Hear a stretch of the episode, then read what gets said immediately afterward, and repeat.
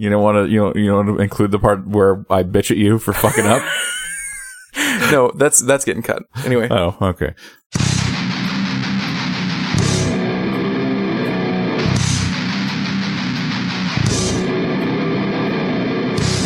All right, ladies and gentlemen, welcome to episode number 105 of the Whatever Show. It's been a while. It has been a while. We took some time off. We saw The Last Jedi. We've got a special episode out that if you haven't checked out and you've seen The Last Jedi already, you should go check that episode out. Probably should drop about the same time. However, don't check it out if you haven't seen the movie. Yeah, if you haven't seen the movie, then wait, listen to that one after. But it's a doozy. I mean, we didn't go as long as we normally do, but it was packed full of quality content. So I think you should give it a listen. I have a restaurant review. You do? I do. This is new for the intro, but let's throw it in there. No, actually, I just wanted to throw this in there because we did take some time off.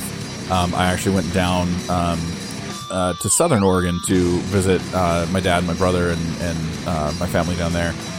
And Grants Pass, just in the last couple months, opened an In-N-Out Burger. Oh, fuck your face. Yeah. So we stopped and had lunch at In-N-Out yesterday before we rolled up the freeway. Here's the cool thing about the In-N-Out Burger in Grants Pass. When you're in the parking lot, one of the exits to the parking lot literally exits onto the on-ramps to the freeways. Like, one lane goes to the northbound, one lane goes to the southbound. Oh, wow. So, like, you're just right there. I have to assume that a lot of people are probably stopping just for In-N-Out, especially right now. Oh, for sure. For sure. Actually, it wasn't... Okay, so it was busy to the point where, like, we ordered our food for here to stay and eat, and it took, like, 2 minutes... to get a table after we got our food. Oh, okay. Because there was enough people in there that were still sitting down and whatnot. But then some folks left and we sat down and enjoyed it. So here's the thing. A lot of people swear by In-N-Out Burger. Yeah, it's my jam. And they talk about it like it's the best thing they've ever had. Okay, it's not necessarily the best burger I've ever had, but I will tell you this. The value for the burger that you get for the price that you pay is definitely well worth it. And it is a fantastic burger. Oh, yeah. It's Carl's Jr. just recently came out with the California Double, which is supposed to be like a double-double type burger. It's a pale comparison. It's because Carl's Jr. doesn't use quality ingredients on their shit either. Like, yeah, they don't. Yeah, it's just it's not the same. It's not the same. One of the things that I really enjoyed about it is like a double-double is $3.75. Yeah. You know, you can get a meal if you want. It's I think $7 for the double-double, a medium drink, and a fry. They only have one size French fry. Yeah. The last time I had it In-N-Out, I think, was in Vegas like 3 or 4 years ago, and yeah. I think I got a double-double for like, I don't know, I want to say like $2.65. Did you get an animal style? I think I did. I think the first time or two, I did not know that animal style was a thing, and then I went back and I was like, hold the fucking phone for a second. Why didn't anybody tell me about this sooner? And then when I went back and had it the second time, I was like, oh yeah, it's the worst kept secret in fast food. Yeah, is the animal style, and you can get animal style fries if you want to. Yeah, it's super good. We didn't do the animal style on the fries. Although the next time I go, I might do animal style on the fries when I go. But road trip. I mean, it's only 3 hours. That's not that bad. No, I was really impressed. Like the service was quick, and now I will be the first one to admit that they still have their training crew there. Yeah. So like it's trainers that come from. So yeah, it's the best possible experience you can probably get. Yeah. But no, that was my first experience with In-N-Out, and it was definitely positive. And like I said, I'm not gonna write to you and say this was the best hamburger that I've ever eaten in my life. It was a very good burger, and it was made more so by the fact that like literally, I fed my entire family for $23. Yeah. That's awesome, and we're a family of 5. So, conversely, I went to Jack in the Box and it was $30, and I can say that my burger that I had was nowhere near as good as any. And I'm gonna say like $9 was probably your meal that you got for you. Yeah, something like that. All right, so anyway, that's a restaurant review portion of the Whatever Show. Also on the Whatever Show this week, we have a lot of stuff. We're gonna talk some DC news. We got some Batman rumors and casting rumors. We got some rumors about the Snyder, some scenes that got left on the cutting room floor from Justice League. We have so much Marvel stuff. We got Jennifer Lawrence. 2.5, 3 weeks were the topics in here. Yeah, so. We got Jennifer Lawrence talking about X-Men. We got our first look at Sansa Stark, which of course is actually Sophie Turner. Thank you, Sophie Turner. So we got our first. Maybe I should stop writing things like Sansa Stark as Dark Phoenix. Everybody knew what I meant. We've got our first look at Sophie Turner as the Dark Phoenix, and it looks really good. we, at the time of, you know, putting in our show notes, we had some like back and forth of like Disney and Fox might merge. They might want that with Disney and Fox, yeah. It turns out they just did. We'll talk about that and how that, what that means for the industry. Jessica Jones trailer. One of my favorite neat little pieces of news because I felt like this for a while. Kevin Feige comparing Chris Evans. Oh, fuck, I do that every time. Feige comparing Chris Evans' Captain America to Chris Reeves' Superman. Phage was a disease in Star Trek Voyager. Oh, nice. So we're going to talk Spider-Man. There's a new Spider-Man game coming soon, which looks cool as hell. And, you know, we got some other stuff. Is that a game or is that an animated movie? I think it's an animated movie. Oh, you're right. This is the movie that I put in there. Agents of S.H.I.E.L.D. I want to talk about a little bit. We got The Punisher. Let Eddie talk about that because I haven't watched it. Yeah, so I won't get spoiler heavy, but that'll probably just be a plea for you to watch it because it is really good. We have a whole bunch of stuff in the potpourri section this week. Ready Player One gets an official trailer. Ooh, I saw that when I saw The Last Jedi. It's super good. CBS All Access has a new thing coming to it at Jordan Peele's Twilight Zone. This is an interesting one I think we're going to talk about. J.K. Rowling and Johnny Depp. That's an interesting story. Matt's going to tell us all about the Foo Fighters show he went to, which has been a while, so long that when he read that in the notes, he was like, oh, I did go to that. I guess that was a long time ago in a galaxy far, far away. Anyway. I think it was 2 weeks ago today, actually. Yeah. Tarantino's got a Star Trek movie that's going to be rated R. I don't know what the fuck that's about, but I'm anxious to gab about it a little bit. If you're a fan of... J.J. Abrams produced... rated R Star Trek movie. Yeah, I literally don't know what to even make of that piece of news. We got Netflix talking about, or Netflix grabbing a hold of John Scalzi's sci-fi novel Old Man's War. If you have read that book, you'll be excited about that. Josh Holm of Queens of the Stone Age kicked a girl in the face. Apparently he's a douche. Who knew? And we're going to talk about Alexa Bliss and Sasha Banks making history. So, like we said, a lot of show. 2 weeks worth of stuff to go over. Stick around.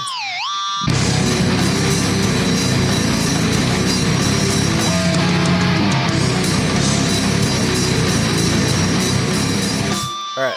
So, let's open it up. We got some DC to talk about. I think these are going to be relatively quick-ish topics, but there are rumors that there was some black suit Superman scenes in the deleted scenes for Justice League, and so of course to that I say we need a director's cut. I want to see whatever we can get. I want a Snyder cut, basically. And you know my argument.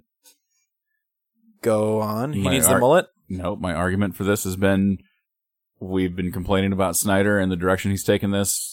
Like for so many years, and then we got a movie that wasn't Snyder, and now we're like, ooh, more Snyder. I know. It doesn't make any goddamn sense, except for I wanted, when they did Death of Superman, I was like, oh, we're going to see Superman in the black suit. That's going to be so rad. I do want to see that. Yeah.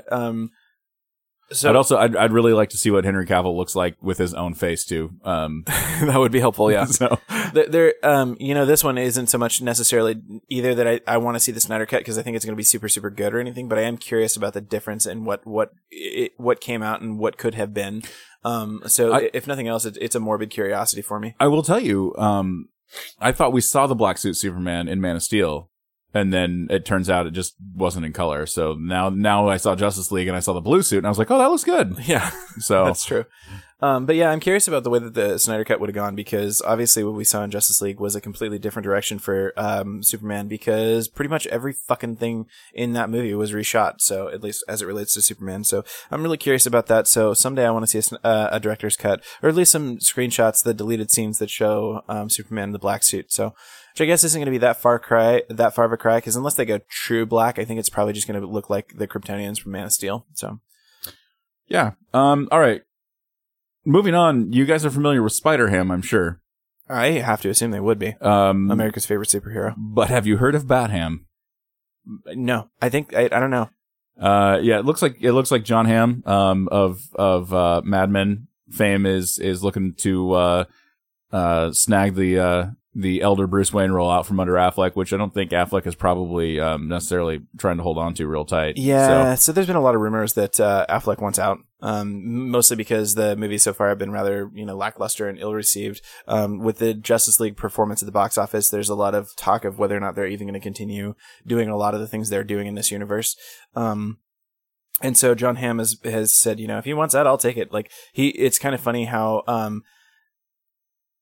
it's not like he's quite like I'll shank you in the prison yard, stab you in the back levels, but it is kind of, it's funny to me, like, how blatant he's been, like, about, like, oh yeah, he wants out, it's mine, dude, I'll do it.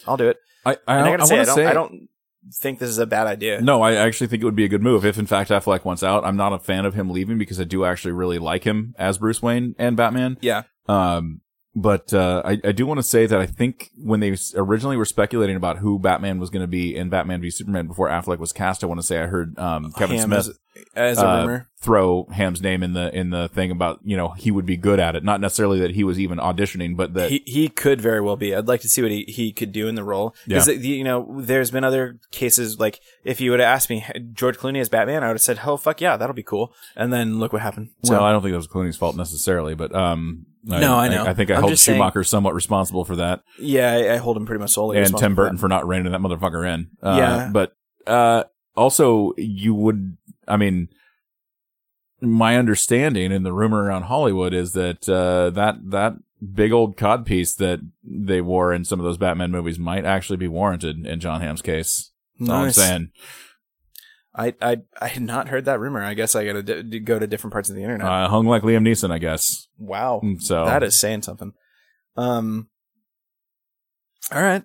So yeah, I'm excited if they do John Hamm as Batman. Or, you know, first off, I'm not against the idea necessarily of recasting the role, even in an established universe. I mean, because you know, I'd rather have them recast the role with an actor that really wants to do it and is going to turn in their best work, than, you know, sticking with somebody who's just contractually obligated. You know, here's the thing: like, you just make movies and you continue on with your plan, and then if there's some movies and they're in your past that are kind of shitty, I mean, you just Superman 3 and 4 them.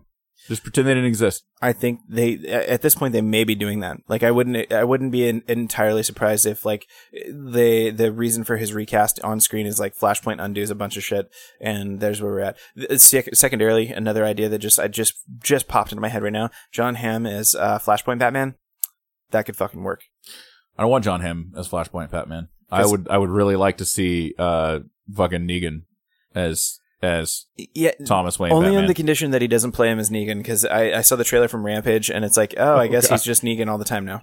Yeah. That was very blatant. Yes. Like, at any point I thought he was going to break out Lucille, you know. Hope you wore your shitting pants. Barry Allen, what are you doing in my cave? Yeah. Oh my God. Oh, yeah. Sorry. Yeah. So just, if they do that, let's try to remember, try to remind, what's his fucking name? Negan, whatever his real name is. Let's try to remind him. He's got three of them. There's three names there. Yeah. Jeffrey Dean Morgan. Yep. Yeah. So let's, if they do that, let's try to remind Jeffrey Dean Morgan that he is in fact an actor and he's capable of doing more than one character. Guys, we're sorry we didn't remember that name. It's late. Yeah. We didn't even start this until late, and it's been, I don't know, a while. We almost forgot how to do this. I can't say that this is going to be our brightest and tightest of episodes. Yeah. And speaking of that, we should talk about how often we're going to be able to do this and whether or not we even can do it after, you know, net neutrality is repealed. Oh yeah, I guess this is a good time of any, since everything is horribly shitty and net neutrality's been repealed, and we've just passed the worst transfer of wealth to the 1% in, like, American history, at least since like 1929. Which, nothing bad happened in 1929, right? No, not that I can remember. No, yeah. It was fine. Everybody was prosperous. Yeah, we all had jobs, and there weren't any, you know, huge amounts of famine or anything like that. The whole banking system certainly didn't collapse. Yeah, I definitely didn't go plant turnips or anything like that, you know, to plan ahead. So net neutrality is still, it's not looking good for net neutrality, folks. And we've already kind of explained what this is. You can go back and listen to a couple episodes, but it's basically the idea that it doesn't really matter which website or which service you use. You get the stuff at whatever speed your ISP can technically deliver it to you. Now, there's a lot of ways that they can arbitrarily change what that is. So, for example, if you, like many people, have your internet service through a cable provider, like, say, Charter or Comcast, or a phone provider like, say, Verizon or AT&T, who wants you to use the internet in ways that benefit them the most, it's like, say, Comcast, for example, who owns a cable company and wants you to keep subscribing to their cable service, but you don't want to because you get all this quality shit from Netflix now. It's like they could, you know, say, just slow down Netflix to a place where it's like almost unusable or so bad that you're like, oh, I guess I better pay for the cable because I can still get good quality on that. That's essentially what net neutrality brings us. The other thing is, you know how you like to just be able to, like, when you get on your internets, you can be like, I'm going to go to Facebook. And then if I want to, I'm going to go check out ESPN. And then if I want to, I'm going to go check out Wikipedia. Well, the thing that net neutrality prevents is cable companies from saying, well, if you want to experience Wikipedia and all of those other knowledge-based sites, you got to pay for our school package, and that's only $9.99 a month. And if you want to check out, Facebook and Instagram and Twitter and Reddit and stuff like that, you got to pay for our social media package. And if you want to go check out all of those others, you got to pay for that package. So anyway, net neutrality, pretty important to the way the internet functions right now. Many other nations, in light of our stupidity in repealing net neutrality, given that the vast majority of Americans were against it, and the only guy that basically was for it is a former Verizon lawyer, and that's our FCC chairman, because Trump only appoints the worst people to the worst positions. Okay, guys, anti-net neutrality people are going to try and spin it and tell you that they're just fucking wrong. They're going to try and tell you that Title II protections are costly to the government, and it's a vast government overreach and blah blah blah. It's not. It's a very basic set of rules that says that if you're an ISP, you don't get to fucking double dip and charge people 4 times for the same fucking product. I'm actually going to hold off right there. And this is where I'm not even going to acknowledge that as an argument, because it's so facile that it's not worth it. And I think that we do a disservice to giving we do a disservice to even trying to listen to these inane things that the right, it's currently the right, but these inane arguments that people give. Like, we have this very large problem, I think, in America right now, is this sort of false equivalence, like equal time narrative that we have to have. And so somehow, Donald Trump being a serial sexual abuser is supposed to get as much traction and as much airtime as Hillary's emails. Like, those are two in any way equivalent things, or like Donald Trump and Hillary Clinton were in any way equivalent choices. Like, we have to devote equal time to these things and pretend like somehow Hillary Clinton is vastly less qualified than she actually is, and somehow Donald Trump is vastly more. Like, it's the same kind of thing here. I'm not even going to entertain that argument for a second, because it's dumb. It's so goddamn dumb. Because it's dumb. Because the same way, I'm not going to sit here and try to have I'm not going to sit here and try to convince a flat earther that they've got a good argument. I'm not going to sit here and try to have this conversation about Title II or whether or not net neutrality is a thing we need or not. Simply put, it is. The only people who don't want net neutrality in this country essentially boil down to big telecom and the fucking shady, crooked-ass lobbyists like Ajit Pai, who, let's face it, is a bought and paid shill for Verizon. He was a former Verizon lawyer. This is one of the most corrupt things I think I've ever seen in government. And I'm not being, like, I'm intentionally not being hyperbolic. That is just a fact. This is one of the most corrupt things I think I've ever seen. And the fact of the matter is they did it right in front of everyone.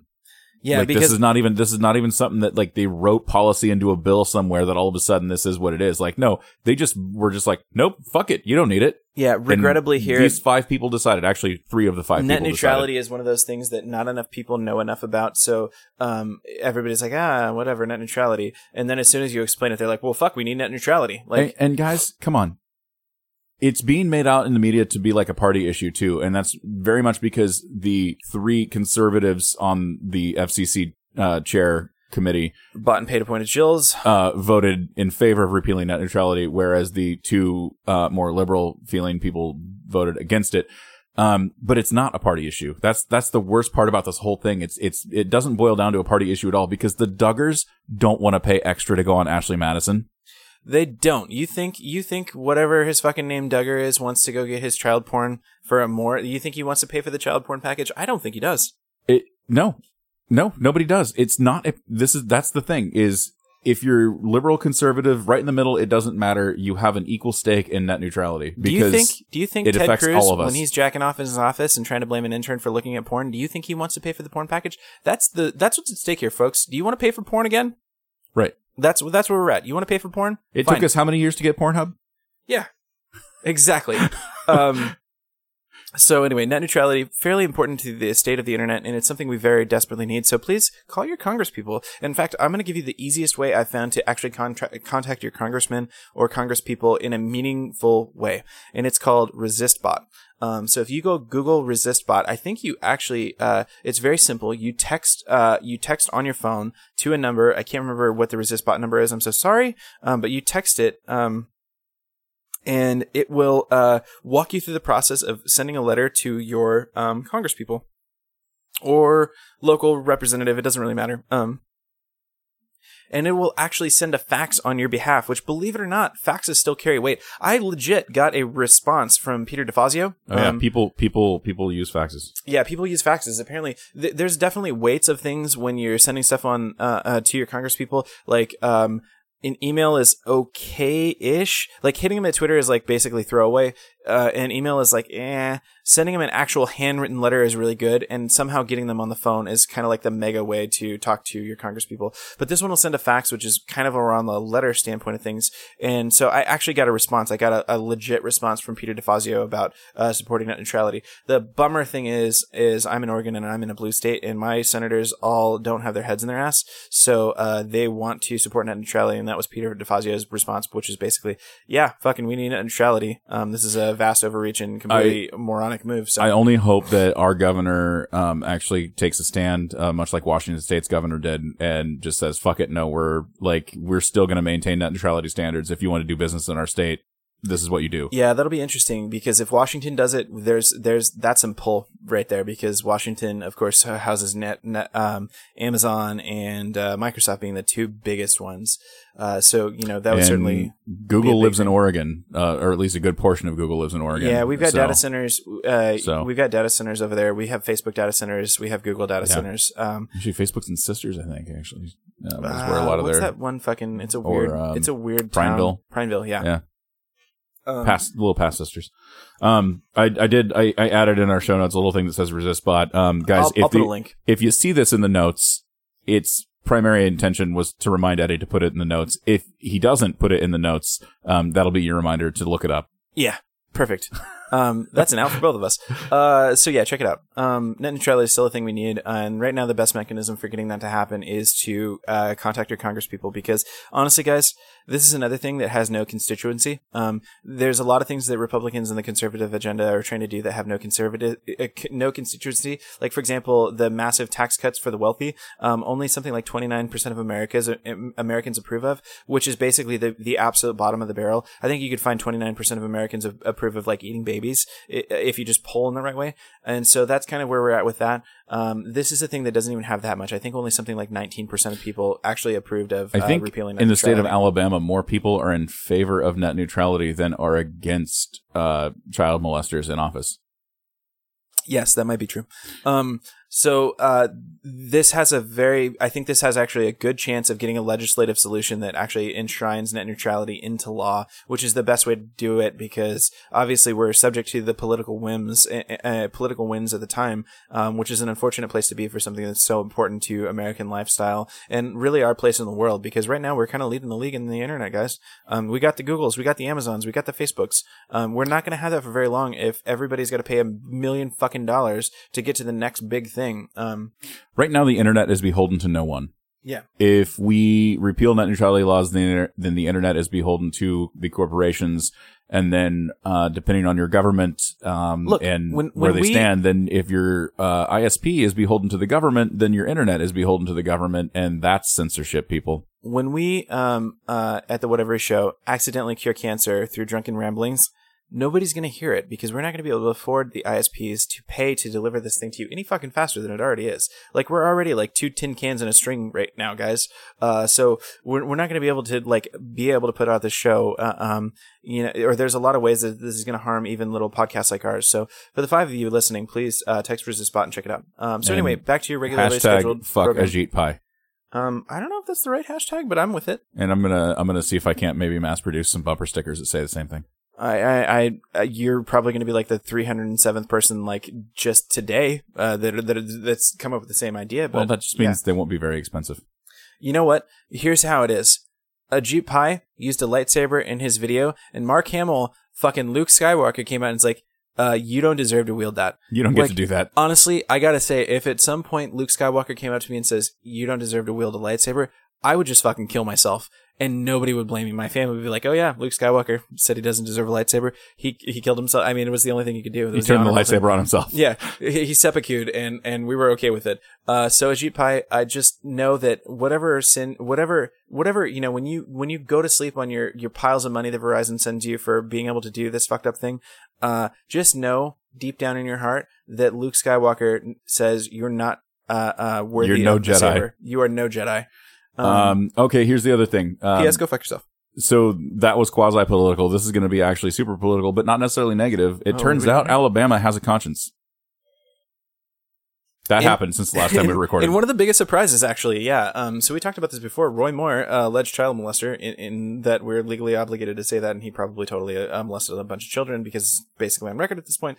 And by the way, guys, if you're 14, you're a child.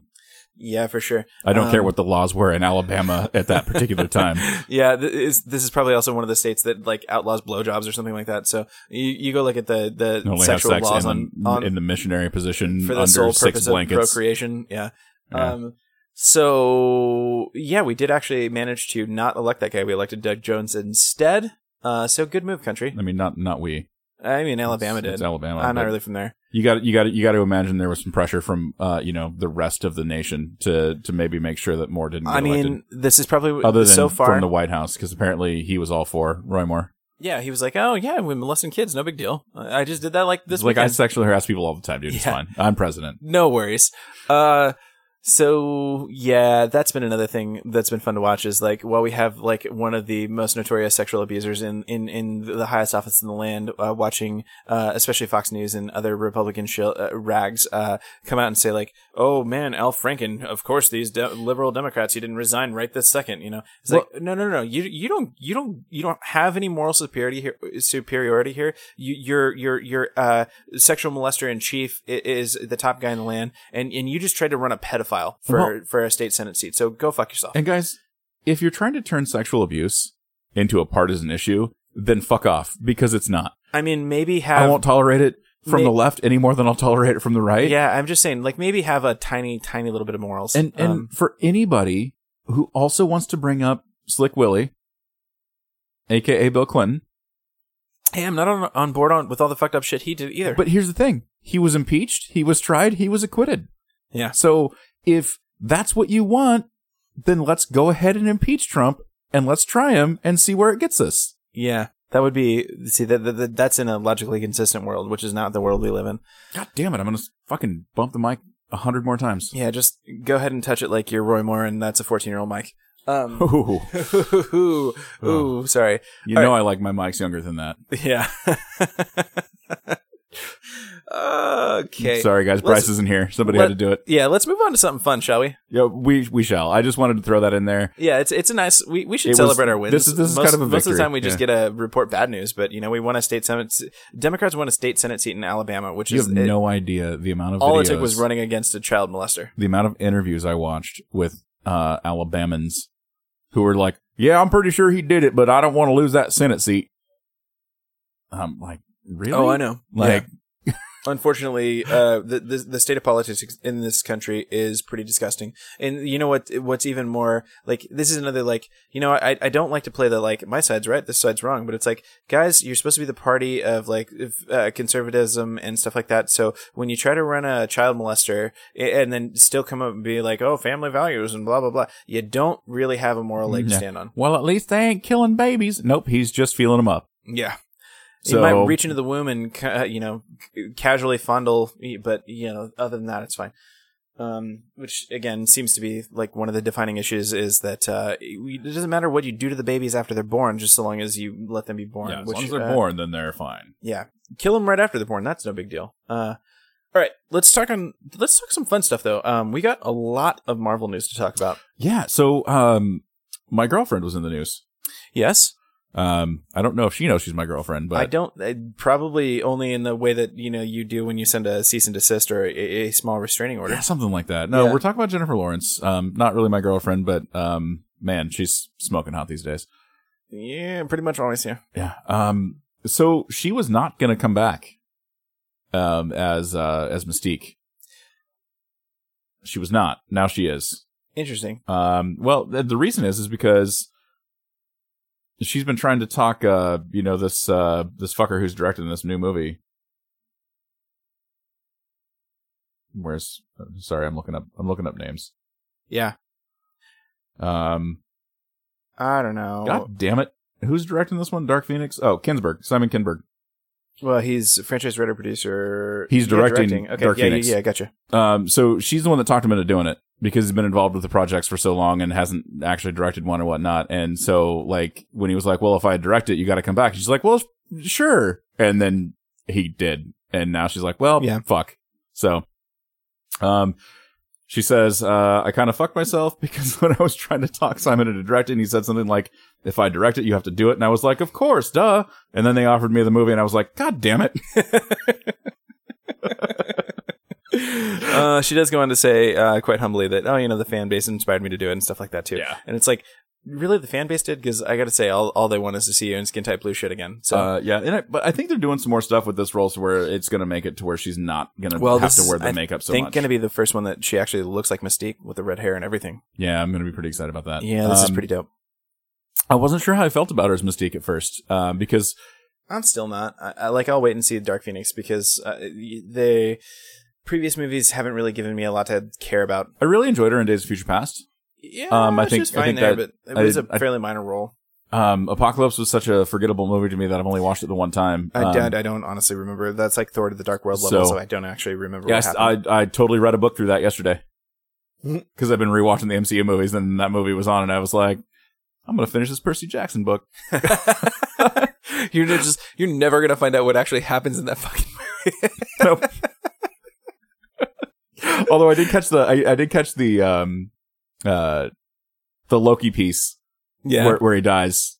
Oh, okay, cool. And then I thought immediately of Thor Ragnarok and the little scene that was acted out by Matt Damon and the other Hemsworth, and I was like, dude, that's spot on. Yeah, they did it spot on. It's perfect. Anyway. I'm fond of J-Law. Yeah. The problem was she was really young when she took over the role, and I don't think had quite matured into what she is now. I don't know. And I don't necessarily mean that in a derogatory way either, but the fact is that we had Rebecca Romijn Stamos as Mystique before, and good lord, smoking hot.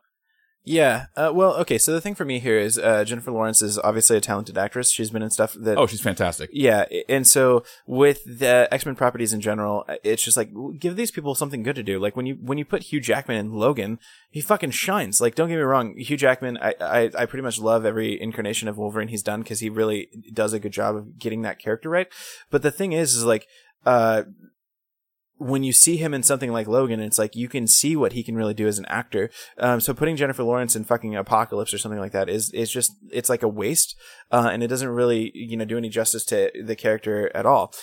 So I don't know. I'm hopeful for this. Because, we're going to do Dark Phoenix as well.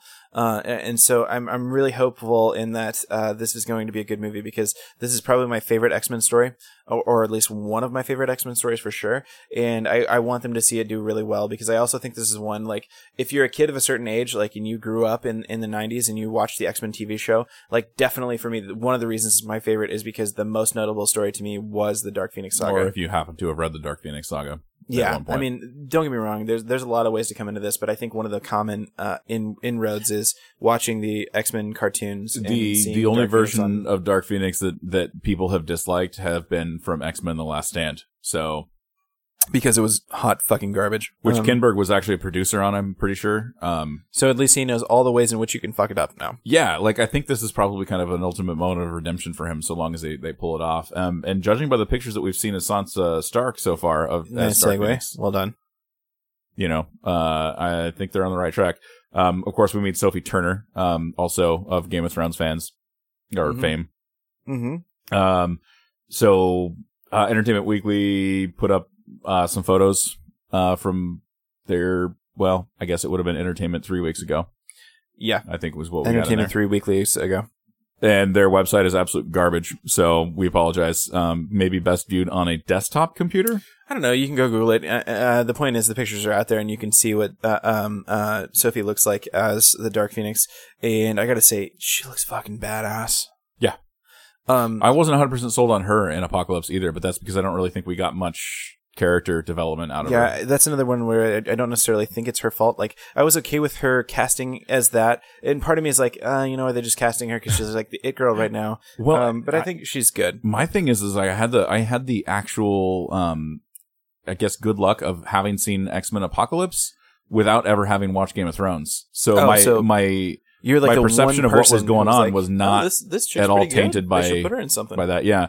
And then I watched Game of Thrones, obviously, and I'm like, oh, she's so much better in this than she was in X-Men. Yeah, for sure. And that's like obviously not her fault. So. Yeah. So anyway, check out the pictures. You can do it in the show notes, or like I said, just Google it, because this is kind of a shitty link. But I'm sorry, that's not our fault. It's a major production. What are you going to do? Next up, sort of transitioning us. So what if Wolverine were an Avenger? Because we now live in a world where that's possible, and that's also kind of shitty. Probably not so much. No, that's not very likely. But no, Hugh Jackman said he thinks that ship sailed even with the new deal. But I'm just saying, I don't know. It'd be awesome. I was just trying to segue here. Here's my segue, and this is going to be my segue. This is going to be like my segue. Are we going to do a segue do over? Okay, fine. My segue is this. So if you recall from the show several weeks ago, when I said after the Fox Disney talks had stalled that this kind of shit happens all the time, and I wouldn't be surprised if talks pick back up again pretty soon. Boom. Okay. You just going with boom? I'm going with boom. Okay. I was right. I called it. That, yeah. We totally agreed on that, but yeah, I do think that was I think you floated that idea. So yeah, that's the thing with any of this stuff is that like you throw enough money somebody's way and it'll happen. Like that, all these deals ever are is like, fuck you, pay me, like dude, give me more money. This really seems like they chum the waters, and then they're like, okay, now when we do it, we'll put the company up for sale. We'll entertain other offers, because then all of a sudden Comcast was going to buy Fox. Yeah, and then a day later they're like, never mind. Yeah, there's just a lot of companies that I don't want to see this happen for. Well, here's the thing. The asking price is $53 point something billion for Fox right now. Which, by the way, Apple could do with just like pocket change. Well, Apple and Disney are about the only two that can, though. I think when the price was actually negotiated, Comcast was like, yeah, probably not. Because Comcast, as much as of a fucking giant corporate conglomerate demon that they are, $53 billion is still a lot of scratch. And part of the deal also includes like $14 billion worth of Fox's debt. So it ultimately makes it like a $66 billion proposition. Yeah. So. Yeah. So on the one hand, as a nerd, I'm kind of excited because this means we get the X-Men under the Marvel banner again. And Fantastic Four is coming home, and there's a lot of ways that this could go well in terms of like what movies we can see. On the other hand, as like a thinking adult, it scares me how much control Disney's going to have over lots of things now. Like it does, but it doesn't. And the reason why is because when we were chatting before we actually started recording, I rattled off 5 other major studios, and I'm like, if this deal is going to give Disney 40% of the market share, and there's still 5 major studios out there, then those studios are not doing something right. No, what scares me about it is like if I just name the last 3 or 4 movies I've gone to see, they're all Disney. Like, like Star Wars, obviously. Star Wars, Ragnarok, Thor, Ragnarok. Yeah, I can't remember what the last movie I saw with that before that was, but I'm just gonna say it's not gonna surprise me at all if it's not another Disney property. And increasingly, as a nerd, like because now. I mean, the two fucking, without a doubt, biggest franchises right now in nerddom have got to be the MCU and Disney and Star Wars. And Star Wars. Whatever. It's all Disney. It's all Disney now. So that's the thing, though. It's all Disney. So, like, it's kind of scary to have that much control under one company. Sure, but you think about things like that, and, like, Lucasfilm sold for $4 billion. Yeah.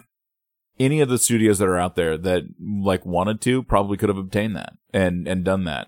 Disney was like, yeah, sure. Yeah. And Disney, for better or worse, is at this point probably the only studio that I actually trusts with that property at this point.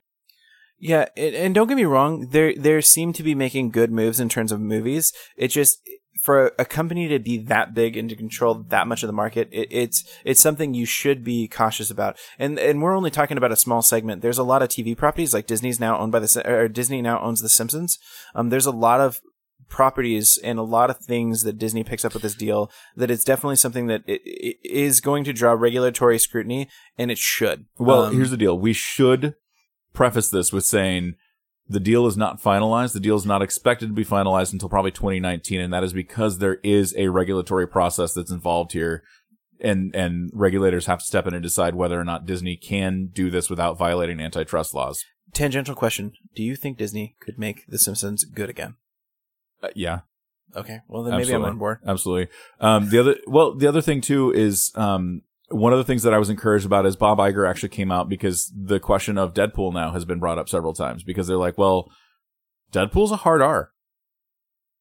Like, absolutely a hard R. Yeah, they're going to stick that in the Disney banner. And so the question is, like, does Deadpool have a place? And Ryan Reynolds actually seems to be completely on board for the Disney buyout of Deadpool.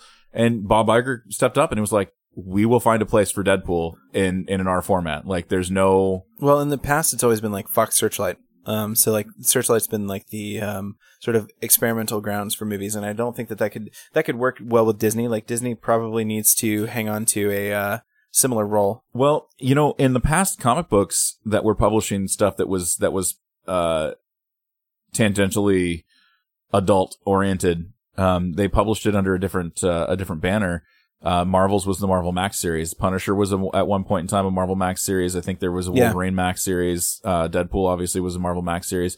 It's very possible you could do a Marvel Max line of movies and have these in the shared universe, but not necessarily see them connect all that often. And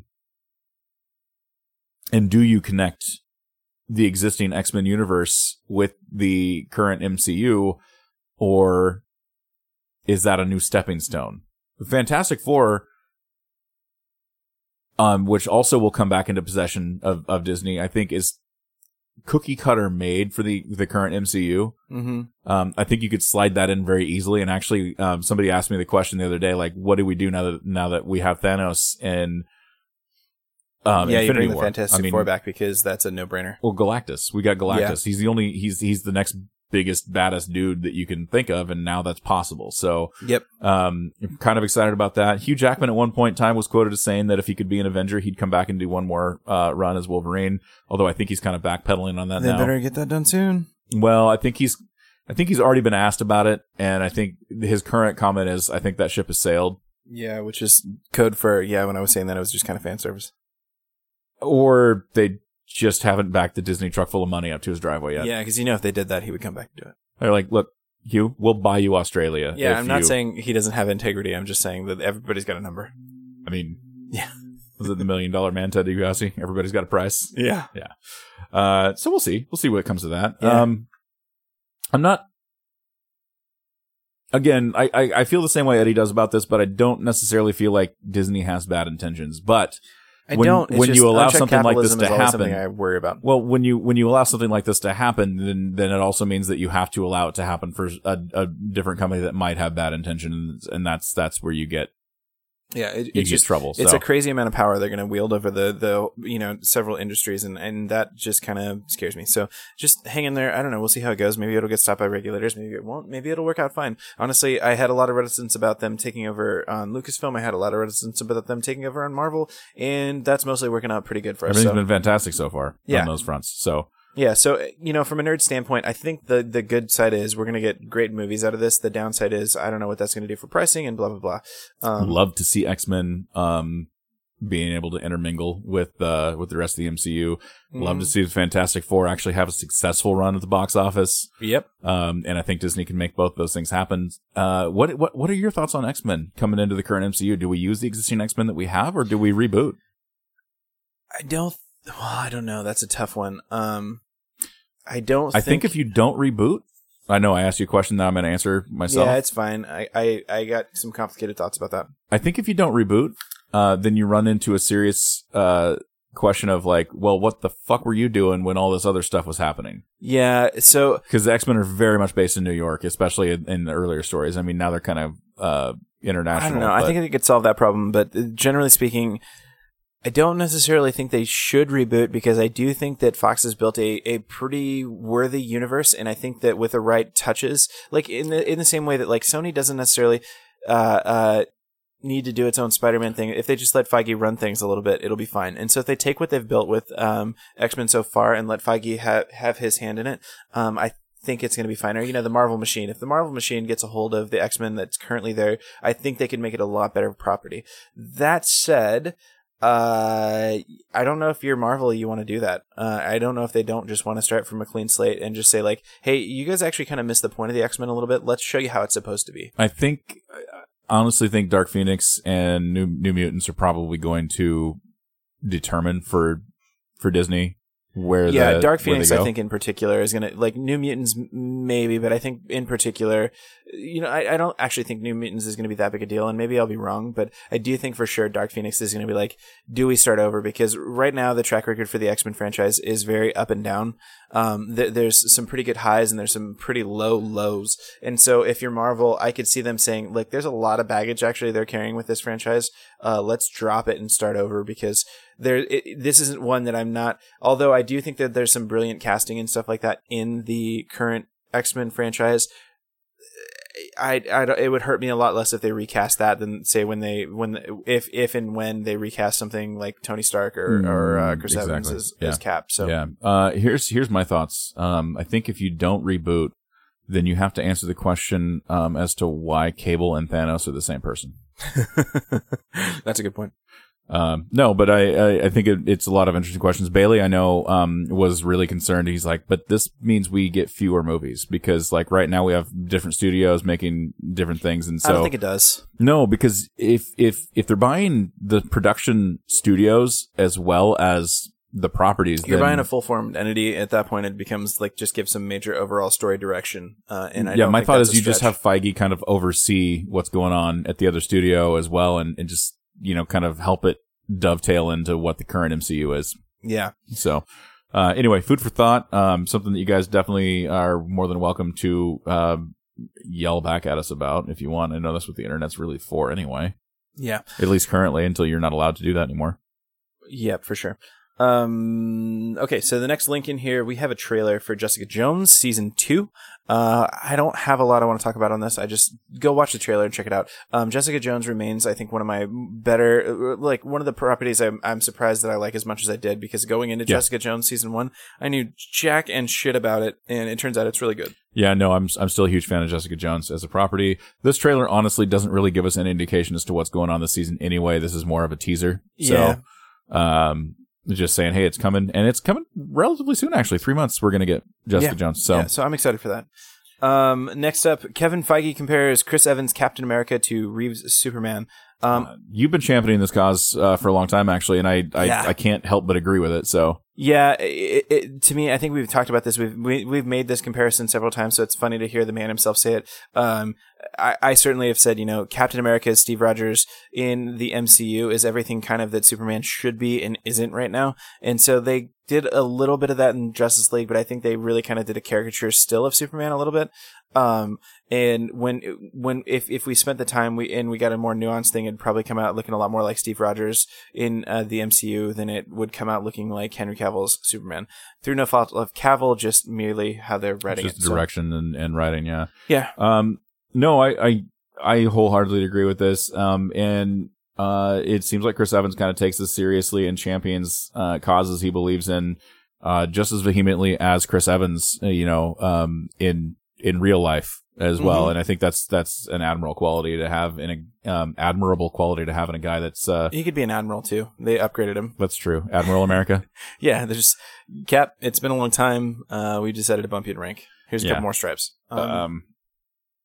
So yeah, I'm a big fan of this comparison. I'm a big fan of Evans as Cap, as much as I was a big fan of. I also like Reeve. That it's a little bit of subtle shade on Feige's part, because it's like, so Chris Evans Cap is a lot like Reeves Superman in that he's great, he's this picture of a character, and you know what? You're not getting that in DC right now. Yeah. Would you like if you're getting that in DC? Because that's actually Superman, but we've got a better Superman over here, and he doesn't have any powers. But I'm just saying.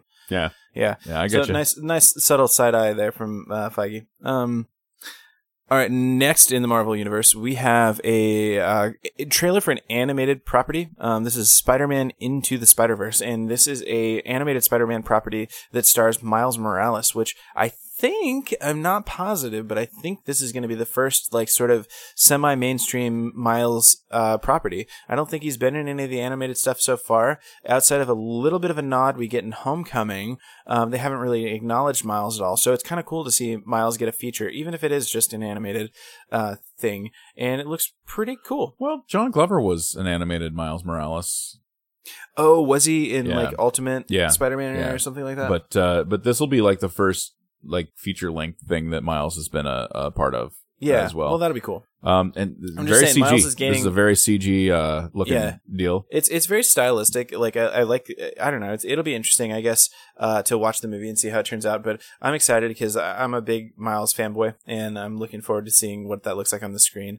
You know, it is Into the Spider-Verse too, so we clearly see in the trailer that he gets to talk to Peter Parker, and that's a fun interaction too, just in general. And you know, when we talk about Spider-Verse, I'm assuming there's more than just two Spider-Men. So we're probably gonna have lots of other Spider people running around in there. So I don't know, should be lots of fun. Spider-Man in general, everything Spider-Man remains like one of my favorite things, so I'm excited. Yeah. All right, let's talk about Agents of Space. Shield of Space. Yeah, so I'm not going to go deep into this because you had said have you watched anything yet? No, I didn't finish last season. Maybe a commercial or two. Okay, so finish the last season. This new season is both like completely fucking out of left field, but also really good. Like I'm really enjoying the new season and what they're doing, and it's not something that I would have expected. And it's a good way to get S.H.I.E.L.D. off planet when there's big things happening. Yeah, I mean, it's just Agents is. It keeps getting better. Like, honestly, it keeps getting better. And I was thinking about this the other day. And now S.H.I.E.L.D. is very much like when a new episode comes out, I watch it. Whereas I'm like 2 episodes behind on Arrow, I think. And so we've You're definitely. Probably only 1 if you watch the crossover, because there's only 1 more episode after that was over. Before just 1 then. The mid-season break. But the thing is, I don't even know that because I haven't checked. Yeah, I haven't watched it either. But. So, at some point I was just sitting there thinking, I was like, why do I watch Arrow when I kind of hate watch it almost every time? And every time I watch S.H.I.E.L.D., I'm like, I sit down and I'm like, I don't really care about this. And then I watch the episode and I was like, that was really fucking good. And so that's kind of where I'm at with S.H.I.E.L.D. So I'd give it a watch, get caught up with the last season and give it the first couple of episodes a try for this season. But it is really good. I'm going to be sad, I think, because I don't think this show is long for this world. Like, I think they're, official time slot is like Friday. I don't know because I always time shift the thing, but I think their time slot right now is like Friday, and Friday night is not a good slot to be in. So, if they cancel it, it's going to be kind of a bummer because it's kind of I don't want to say it's at its peak, but it is very good. It's probably as good as it's ever been. So, and I never thought outside of the first 10 or 12 episodes of season 1, I haven't really thought it's a bad show. But this is getting better. It also highlighted this week. I'll check it out. I'm there's a fight scene with Chloe and Chloe Bennett, which I don't know why Daisy. I pulled it. Yeah, Daisy. There's a fight scene in this episode, and that's another thing that just highlighted. Like when I compare that to like what I'm watching on Arrow, and it's like so much fucking better. Yeah, check it out. Yeah, I mean, you're drawing a lot of comparisons with Arrow. Here's my thoughts on Arrow right now. I'm not a fan of this season so far. I was a big fan of last season for the most part. Till. I guess there's 1 or 2 episodes that were kind of weak toward the end, but for the most part, last season was good. It's kind of a bummer to me that they canceled Arrow after season 2 and then replaced it with this Felicity and Friends nonsense. Yeah, here's my thought: I hope Arrow hits season 7 and then calls it a day after season 7. Season 7's an accomplishment, and I think you can consider any show that runs 7 seasons to be a success. See, at this point, I wonder how it's going to go because the CW doesn't necessarily like. The CW is not necessarily all about going out on a high note. No. They will run a show into the ground. Look at Supernatural's in season 13 right now. Yeah, and so if Arrow keeps producing the numbers that they want to, 14, they will keep running the show, even if we started hating it and it sucked. I made a joke about The Simpsons earlier, but you kind of had the same thing. I don't think I've really, really watched the thing all the time since like episode or season 12, and we're on like season 26 or something now. So 29. Holy shit.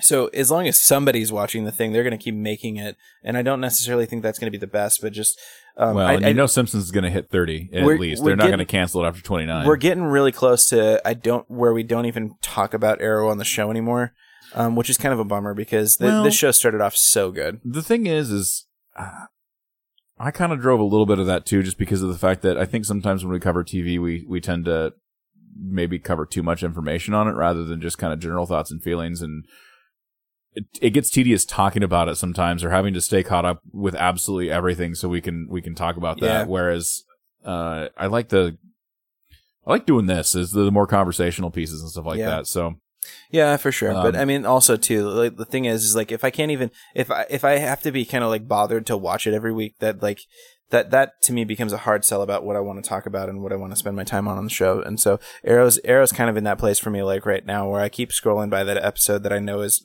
unwatched on my thing, and I keep just not really caring that I haven't watched it yet. So. Yeah. Yeah. Right. Let's wrap it up. Last piece of Marvel news is Punisher has been renewed for a second season. Surprising absolutely nobody. Yeah, I could have told you that was going to happen, but yep. I'm glad it's happening. Yep, I'm excited. I don't know where you go with Frank Castle at this point, but if it's as good as what they did with this last season, obviously Jigsaw's coming back, so we got to figure that out. I have to figure that Jigsaw's going to play a part at some point, and that's going to be great. I don't know. I don't even want to speculate. It's coming back. I thought I'd throw that in the notes because, or I don't know, maybe you threw that in the notes. Whatever. It was going to make it in there one way or the other, and I just thought, yeah, hey, cool. No surprises because everybody likes The Punisher season 1. It was already a character that wasn't really planned for a show, but it was so good in Daredevil that you had to throw it in for a season 1. And now, of course, season Punisher 1 was good. Always one of those things that they were hoping was going to be a show. So I think that was probably why they put him in Daredevil. Yeah, it wouldn't surprise me, like test the water sort of thing. But yeah, they did such a good job with it, and season 1 I think is no exception with The Punisher too. So. Here's the other piece that I completely forget about, and I don't think it's probably going to happen in the current Netflix incarnations as we know it, but I think when Disney launches their own streaming service, I think this is probably something that's very possible. They got the rights to Blade back. Oh, really? A while back. About the same time they got Ghost Rider and everything else, too. So I almost... Like, I was thinking about, and I was like, you could really put a Blade series in with the current Netflix series and have it fit really well, and I think that would be really fun. Dude, a Blade TV series I think could be so good if they do that right. Like, just given the current climate of things, if they do that right, that could be like one of the things that we talk about all the time. Yeah I'd like to see that happen, probably more than I was comfortable admitting for a long time.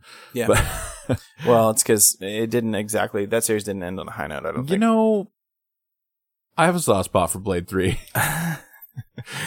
It's all right. Yeah. It's where I got to know Ryan Reynolds, I think, besides Van Wilder, like that movie kind of cemented Ryan Reynolds as somebody that probably could actually be in an action movie. Yeah. Believably. It just turns out that his portrayal of Hannibal Cain was not anywhere near what our friend Marv Wolfman's original idea for him was. No, for sure. All right, let's refill and move on to miscellaneous. All right, we got a Ready Player One trailer. An official trailer. We had a teaser several months ago, but now we have an official trailer. We do. This is a property that's near and dear to both our hearts, as we've actually both read the book, which is not something that I say a whole lot. Yeah, so I'm excited because I think I brought this up on the show, I don't know, it's been quite a while now, 6 or 8 months probably, and I told Matt this is a really good book, and I think it's up your alley, and you gotta try it, and he eventually did read it, and he really enjoyed it too, and now we're both trying to get our daughters to read it, so... I didn't even let Will Wheaton read it to me, I legit, read a book? Well, like, I read it on my iPad. With the papers? Okay, it's not, we're not animals anymore. But anyway, after watching the teaser, I was like, okay, that could be good, and I wasn't sure how they were going to do certain things, but I'm actually a lot more excited for this movie having seen the actual trailer for it now. The dance scene at Og's celebration dance, that's exactly how I pictured it when I read it, so... it looks like whoever's bringing this movie to life is really trying to... I think it looks... cursorily like they get it. Like, there's some other nods in there that I think that make me hopeful for that, like... I did notice, and I can't think of any right off the bat, but I did notice when I was watching the trailer that there's a few properties that are in there that maybe weren't in the book. But I think that was inevitable because there's no way you're going to get all the rights to everything that's in that book. Oh, no, for sure. And I think, I want to say this is Spielberg, and I think it might be somewhere in the whole Disney shenanigans. I don't know. No, I don't know, but this is Spielberg, so there's some things in there that you definitely expect to see. Like, it doesn't surprise me they got the rights to the DeLorean because it's fucking Spielberg. But there, I was never sure they were going to get the rights to everything, but seeing what they got in there, I they get the spirit of it at least. Yeah. And so if they couldn't get the deal for absolutely every little nerd nod that they had in the book, dude, that's fine. You're not ever going to get what everything's in that book. Like, I knew that going in. And the other thing I knew that they were going to do too is they're going to adapt some of this stuff too. So like, there's some really deep cuts as far as like nerdy shit in there. And you really had to be like of a certain age to like, even some of the stuff goes over my head. Like, there were some things I know what Zork is, but there were some of the like arcade games and stuff like that and coin op games they were talking about that I just did not ever have any experience with. They definitely got Joust. Yeah. Because I definitely saw some Joust stuff going on in there. But I'll tell you what, I read 2.5 books in the last several weeks. Wow! So I read Ready Player One. We're fucking learned gentlemen over here. I also read Slobberknocker by good old J.R. Jim Ross. Yep. By God, he's killed him. By God. Anyway, That's actually a fun read. It did not take me long to read it at all. It's more memoirs, so like it's very like chapters are only like a few pages long in most cases, and he tells very, very abbreviated stories about things. Gives you a really good insight about how the business of wrestling used to work versus what it is now under the McMahon era. And it kind of talks about there's undertones, like he talks about coming up through the territories and whatnot. Yeah. But then like there's also like talk about like what was going on in New York and like New York's expansion and going national and stuff like that, and what the territories did to try and combat that or compete with it. So really interesting stuff there, especially for people like me who, when I came up, I started watching wrestling in the 80s, and it was WWF because it was national. Yeah. And then I was alternatively, I was exposed to WCW, or I don't even know if it was officially called WCW at the time when I first got cable because it was on TBS on Turner Station. Yeah, it is what would become WCW, but I don't know what its official title was back then.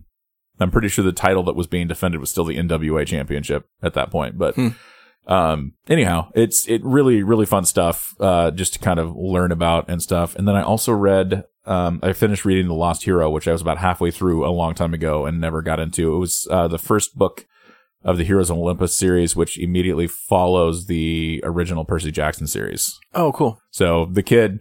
the oldest kid, Emmy, has read all of them, and I actually started reading The Lost Hero before she did, and she's finished the entire series. And I haven't read any of those. I should probably check those out.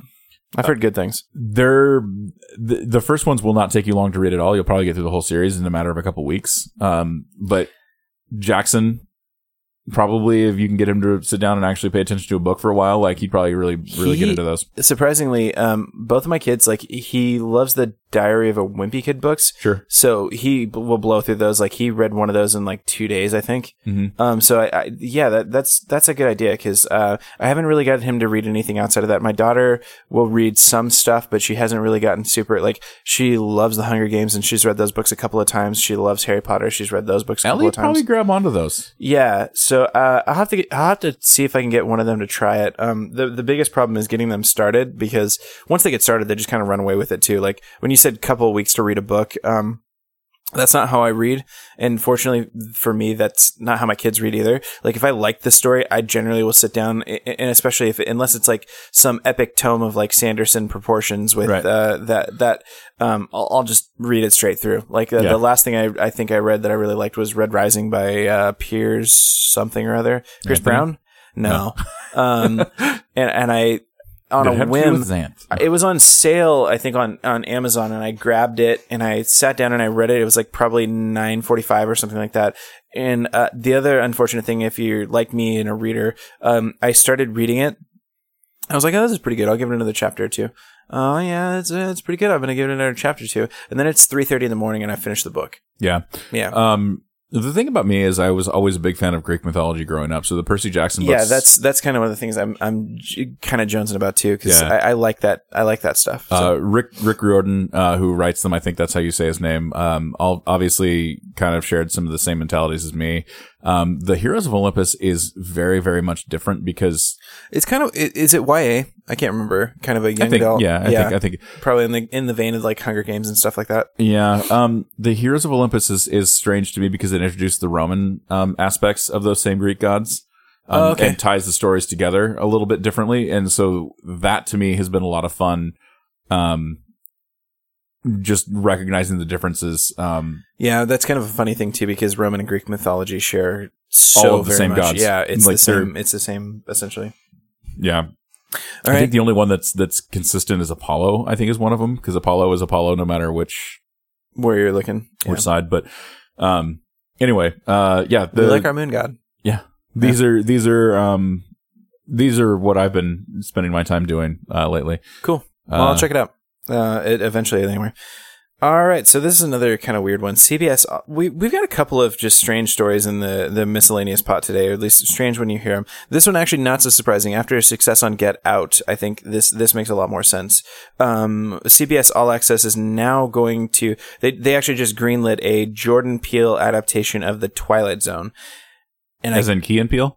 Yes. Okay. So Key and Peele, also as in, I'm sure you've heard of Get Out. It was a scary, horror movie.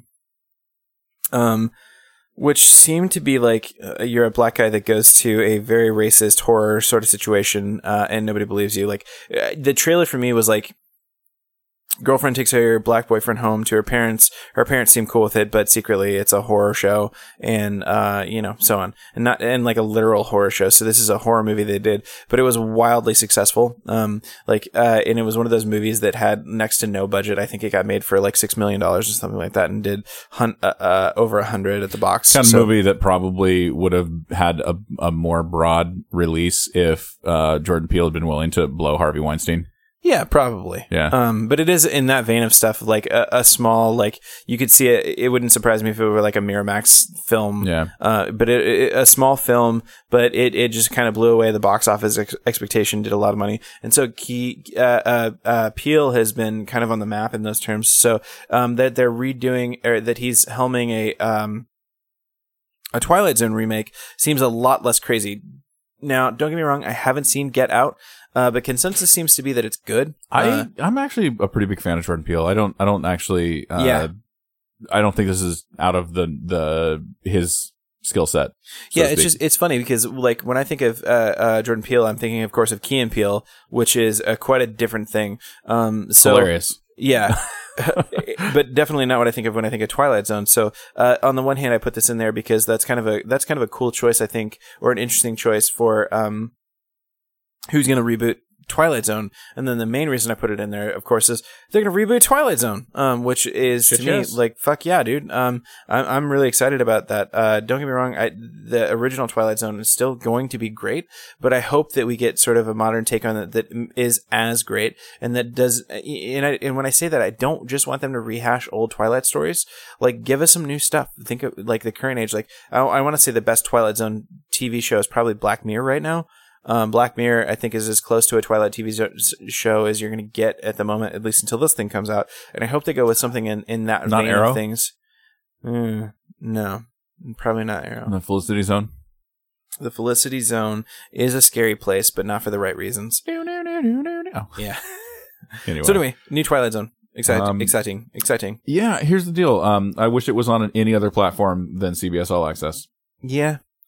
I don't like their platform. I don't like how their app works. I don't like how the shit works on the PlayStation app. I don't like how their website looks. I don't like CBS All Access, other than it is the only legal way, if you're in the United States, to watch Star Trek Discovery. That's the only reason that it's even tolerable. I keep hoping that as we go forward, because there's actually a lot of competition in the streaming space right now, or there is a reasonable amount of competition. You've got Hulu, you've got YouTube Red, you've got now CBS All Access. You're going to have a Disney thing. So what I hope that happens from this I used to just hope that Netflix would buy everything and we'd just be able to pay Netflix $10 a month and watch whatever we wanted.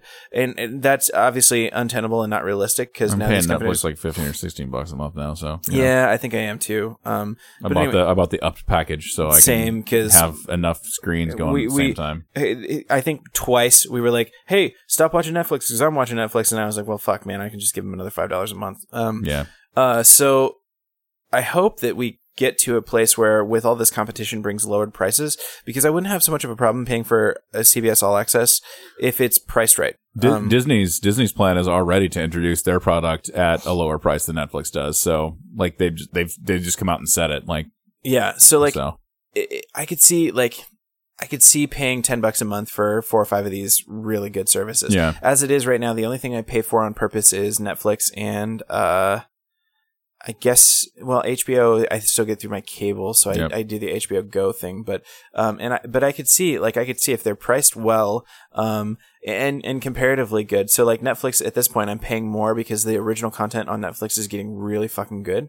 And I don't mind paying a little bit of a premium for that. And CBS, like I could see paying $5 for CBS. If there's 2 good shows on that I want to watch, and there's a back catalog of old stuff that they've already done and they just want to get some extra money from that, I could see paying $5 or $6 for a service like that. What I can't really see is, paying it, like all of these companies think that they're sitting on gold, and that's not necessarily true.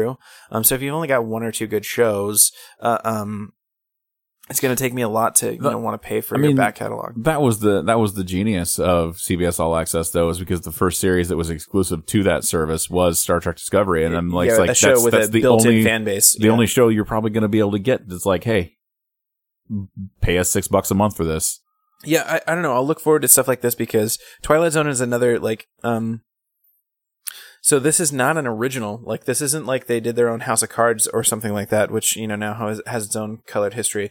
But it's not an original in that, like, this is a brand new idea. Same thing with Discovery, although they're rebooting and doing something different. I'm assuming with both of them. Discovery is groundbreaking, though. Yeah, but I mean, it has a built-in fan base. Yeah. So what I remain anxious to see is if CBS can do something like original that it has, like.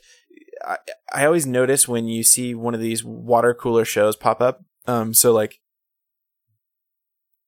when you see a House of Cards pop up, or when you see a Godless, or when you see Amazon's got a couple of shows like this, like the Miss Maisel show. I can't remember what it's called, but that I keep hearing about that. Amazon's everywhere. Got a few. They've got Sneaky Pete. They've got Transparent for a while was a big. What's the one with Sabretooth in it?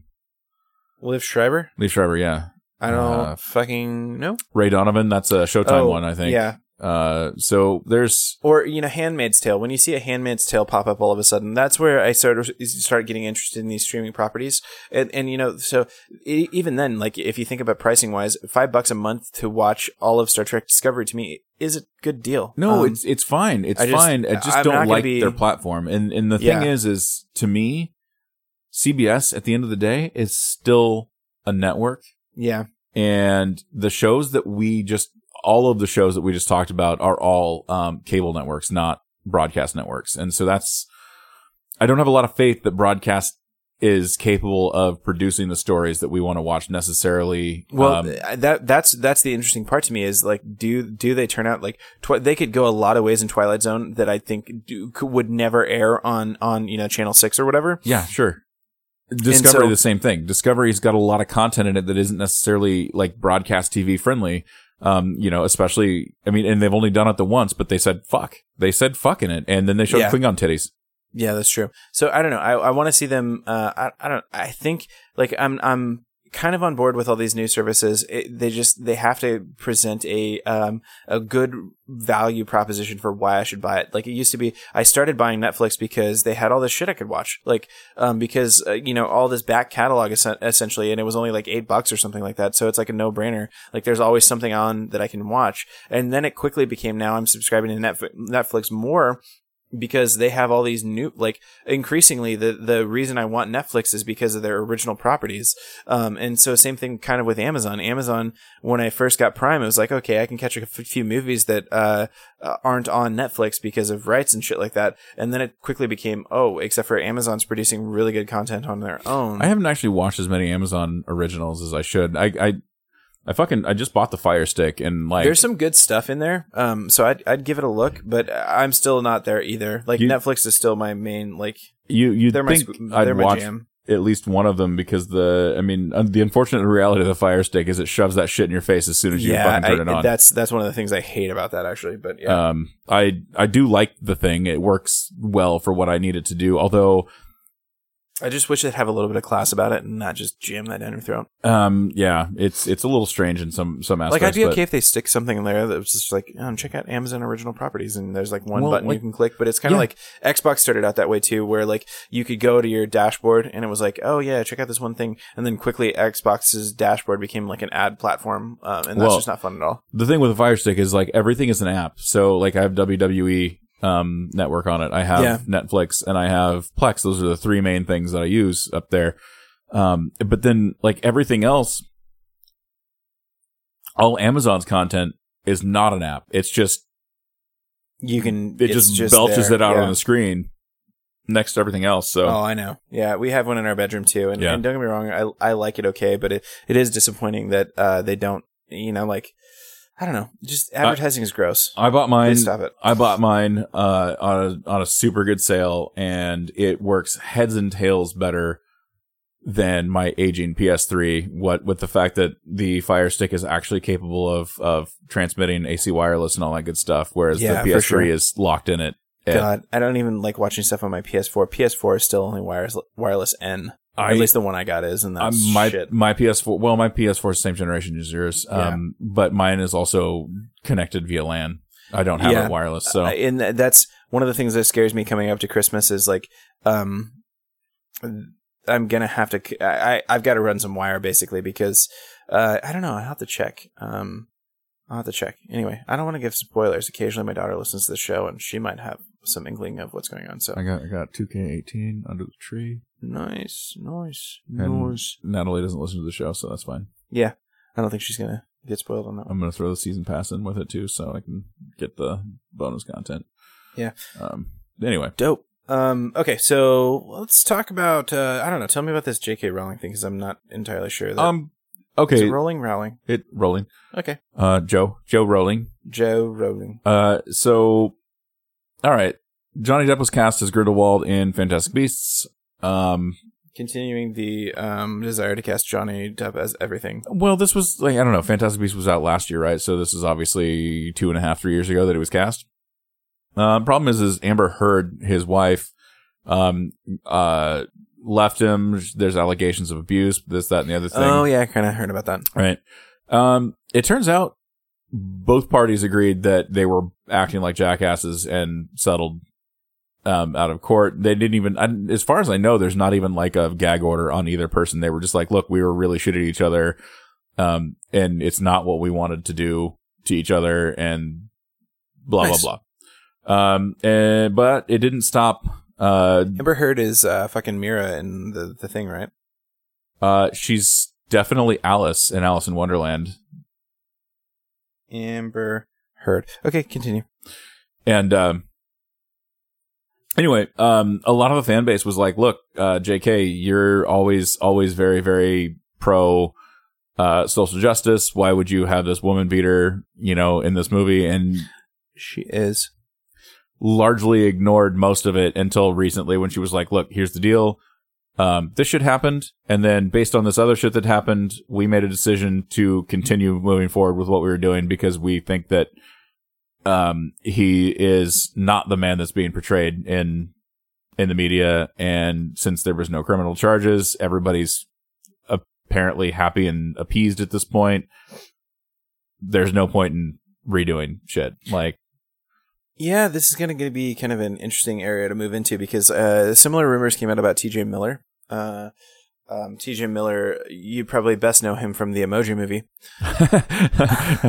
Or maybe Deadpool's buddy that named him Deadpool. Yeah, or more likely Silicon Valley on HBO. But anyway, yeah, that's true. Similar allegations came out against TJ Miller and him and his partner, spouse, whatever. I don't know if they're married. I think he's married. But basically said, no, this is bullshit. This chick's been doing this forever now, and she's making shit up, and this is the new... she's trying to capitalize on these allegations to, ruin us now that it's financially beneficial to do so. So, I don't know. We kind of have to maintain a little bit of skepticism about this. Generally speaking, when I hear these types of things, I think that probably people on both sides did something fucked up. When we're talking about singular allegations, so it gets a little bit different as the second and third and fourth and fifth and seventh and 19th, in the case of Donald Trump, victim comes out, then it becomes a little less skeptical. It's like, 19 people probably aren't making this up of all varieties and so on. But in this case, it's like, I don't know. It's kind of gray. I mean, if she was still pushing really hard and saying, no, what he did was fucked up and this is all fucked up and, it's kind of a different story. But since they're kind of all seem to be on the same page and everybody's like basically okay now, I'm kind of okay with it. I don't know. We'll see. So here's her quote. And there may actually be a gag order in place just based on the verbiage of this. But she says, I suspect there probably is. That's the other thing that kind of scares me here, too, is a healthy bit of skepticism says that Johnny Depp has a lot more power than Amber Heard. And it wouldn't surprise me at all if he can control that narrative. Well, here's the thing. She says, however, the agreements that have been put in place to protect the privacy of the two people, both of whom have expressed a desire to get on with their lives, must be respected. Based on our understanding of the circumstances, the filmmakers there are not only comfortable sticking with our original casting, but genuinely happy to have Johnny playing a major character in the movie. Yeah, there you go. So, I don't know. Here's the thing. Johnny Depp, for the most part, in the media of the last 20 years has been portrayed as nothing but a magnanimous good dude. Yeah. Obviously, I don't know the guy. Yep. It's very possible that he puts on the Jack Sparrow outfit, goes to Disneyland, shakes hands with all the kids, and then goes home and beats the shit out of his wife. I don't know. Yeah, same. I'm not saying that's happening, but I can't also for sure tell you that it doesn't happen. But I also do feel like JK wouldn't move forward with something if she felt like that was a possibility. If you follow Joe on Twitter, I call her Joe because we're buddies. Yeah. If you follow Joe on Twitter too, yeah, I gotta say, she's absolutely not somebody I think that would do anything but what she believes is to be the right and true thing. And so if she really thought that this is a problem, I do think she would come out and excoriate Johnny Depp. Yeah. If that was warranted. That I don't really have, so that's the other thing too. Like, I want to maintain some healthy, but we're not talking about Lena Dunham here. We're talking about somebody who we know has character and general, moral standing. So I kind of want to say, like, I don't know enough about this. And like, I assume Joe Rowling does. So I'm gonna just, let her say. I'll trust her judgment. Yeah, basically. So. And if the next one comes out and it's like, oh yeah, well actually these 10 women that Johnny dated in the past have come out and said, yeah, he's a total woman beater, then I'll get my pitch. I'll shine up my pitchfork and go after him. They're like, Harvey Weinstein actually paid Johnny Depp to beat the women that wouldn't sleep with him. So yeah, no. Then in that case, that's total fabrication. I'm happy to sharpen up my pitchfork, and light up the torches and have a good old fashioned mob. Yeah. All right, so let's talk about Star Trek next. Okay, well, that's a good idea. This is a weird fucking. I just don't even know what to do with this. I keep trying to picture this in my head. This is why I feel like we're actually in the Twilight Zone, because Donald J. Trump is our president, and Quentin Tarantino is planning on making an R-rated Star Trek film. Okay, stop. Does that not sound like a joke? Does that not sound like either the setup or a punchline to a joke? A J.J. Abrams produced R-rated Star Trek. Like, I almost expect Peter from Family to be like, that's almost as bad as the time that Quentin Tarantino made a Star Trek film that was rated R, and it's going to be like super dialogue heavy, and then somebody stabs and everybody bleeds all over the fucking con or whatever. Well, here's the thing. My original thought was there's still one more Star Trek movie that all the boys are contractually obligated to fulfill. And we're going to go R-rated Star Trek? No. It turns out we're not, because that is that's Star Trek. This is going to be different. This is going to be a spinoff, not a reboot. You think so, or is that like the thing that I just glossed over when I was reading it? I believe that's. I don't know if it's this article necessarily that says it, but I definitely have read other articles that suggest that this is going to be not part of the Chris Pine Star Trek canon that we currently have. So it'll be interesting. I'm strangely fascinated to see what Tarantino is going to do. And it's possibly going to be his last film. Tarantino's? As far as directing goes, yeah. Wow, that'd be a hell of a send-off. So. Deadline. This link is broken, so maybe this is a broken rumor. I'm going to Google it. You might. I'm going to go ahead and I'm just going to Google that right now. Or I didn't link it right. No, there's no... Didn't I put it in there? I thought I put it in there. No, I put that in there. Oh, that. Or maybe you did. That is broken. So we got a tail here. Hold on. I would figure this out.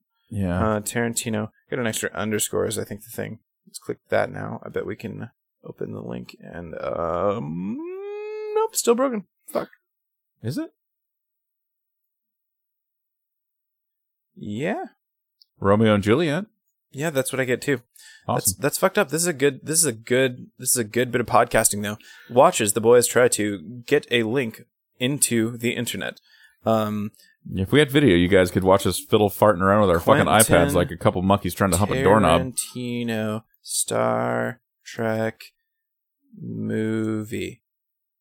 Okay, so here's the part where I'm going to go find a good link for this, and then I'm going to go throw it in there. Oh, it's the same link right there. I'm just okay. There it is. There we got it. Yeah, how about you replace that link? That over there. Look, I'm pressing the buttons. You do the fucking thing. That's the deal, iPad. That is the deal we have for us. Deadline. Delete. Oh, God, you deleted it all. No, he didn't. Okay. I'm hitting the delete button, but it's not wanting to... Oh, what the hell happened? Okay. You didn't delete anything. It'll pop up in a second. It's like moving really slow on my iPad too, which is fucking retarded. I gotta say, like, as much as I like Google Docs on the internet, it fucking sucks on the iPad. I cannot get over how much shit this is. It's not just the iPad though. It sucks on Android too. It's literally just shitty on mobile. I which thought is for sure ridiculous because it's fucking Google. Yeah, I thought for sure, like, I was like, oh, well, it's just my shitty old iPad that can't do this. And then I'm going to get the new iPad. And I have a 10.5 Pro, and it still runs like absolute horse balls. I have 128 gigs of fucking storage, bitch. Okay, so anyway, I fixed the link, and now it's in there. My blood pressure isn't going to kill me right now. Well, bam. Brag about it, don't you? Why don't you? So anyway, he's looking terrible these days. Jesus Christ. Tarantino? Yeah, he looked like he aged about 100 years since the last time I seen him, but he still looks exactly like Tarantino. I think that's just the Weinstein. Like, that must be the picture they took of him when the Weinstein story broke. Yeah. And he was like, fuck, that's where all my money comes from.